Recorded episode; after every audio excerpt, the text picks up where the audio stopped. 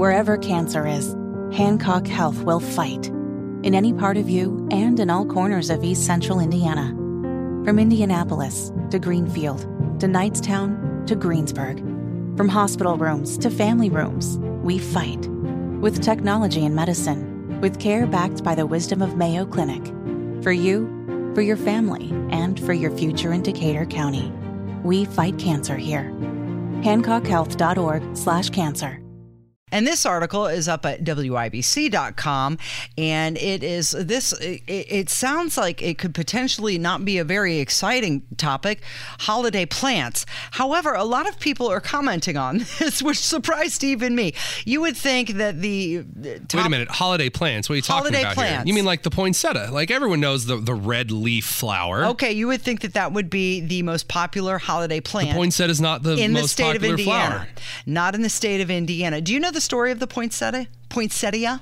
No, I, I don't. I mean, I, I, believe I heard it probably once. I went to a Christian college where we told stories about everything yeah. under the sun. But I mean, I, I, don't know the story behind this one. Okay, well, it begins with missionaries in Mexico. Of course, it does. Uh, they used it in the 17th century as part of their nativity processions. And uh, poinsettias became famous with this story about a girl who didn't have any money to honor baby Jesus. And an angel told her that any gift from the heart was a good gift. So she gathered some weeds from the roadside and when she placed them around the major manger, they transformed into poinsettias.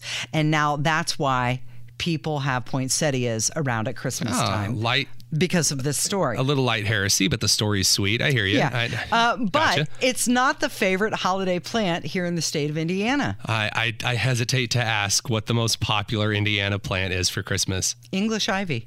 English ivy. Oh.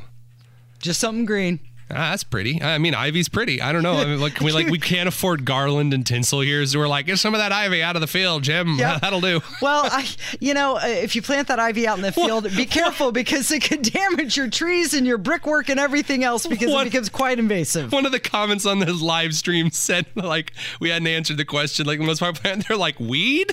that's what you think. Well, not with Holcomb in charge. That's oh, for boy. sure. It's the Kendall and Casey show on 93 WIBC, and that is. Tony Kinnett filling in for Rob Kendall today.